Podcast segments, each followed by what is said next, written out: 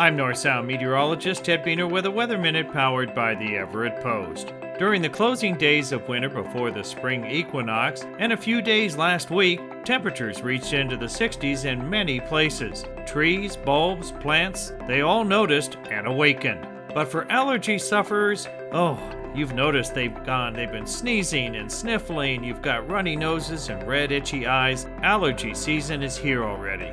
If it seems allergy season seems to start earlier and earlier, you would be correct. Studies have shown that since the 1950s, summer is now three weeks longer worldwide, with the fall, winter, and spring seasons all shorter in length. Early in the allergy season, it is the trees that are the greatest offender as they awaken from their winter slumber. At this time, the greatest offending trees include hazelnut and birch trees. Cedar and juniper are also getting started. Cottonwood, poplar, alder, willow, and maple trees are next at bat. Later in April and May, sycamore, ash, and oak trees will contribute their own pollen.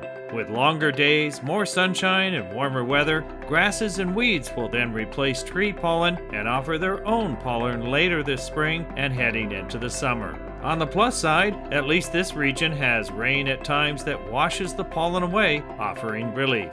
This has been a Weather Minute. I'm North Sound meteorologist Ted Buehner.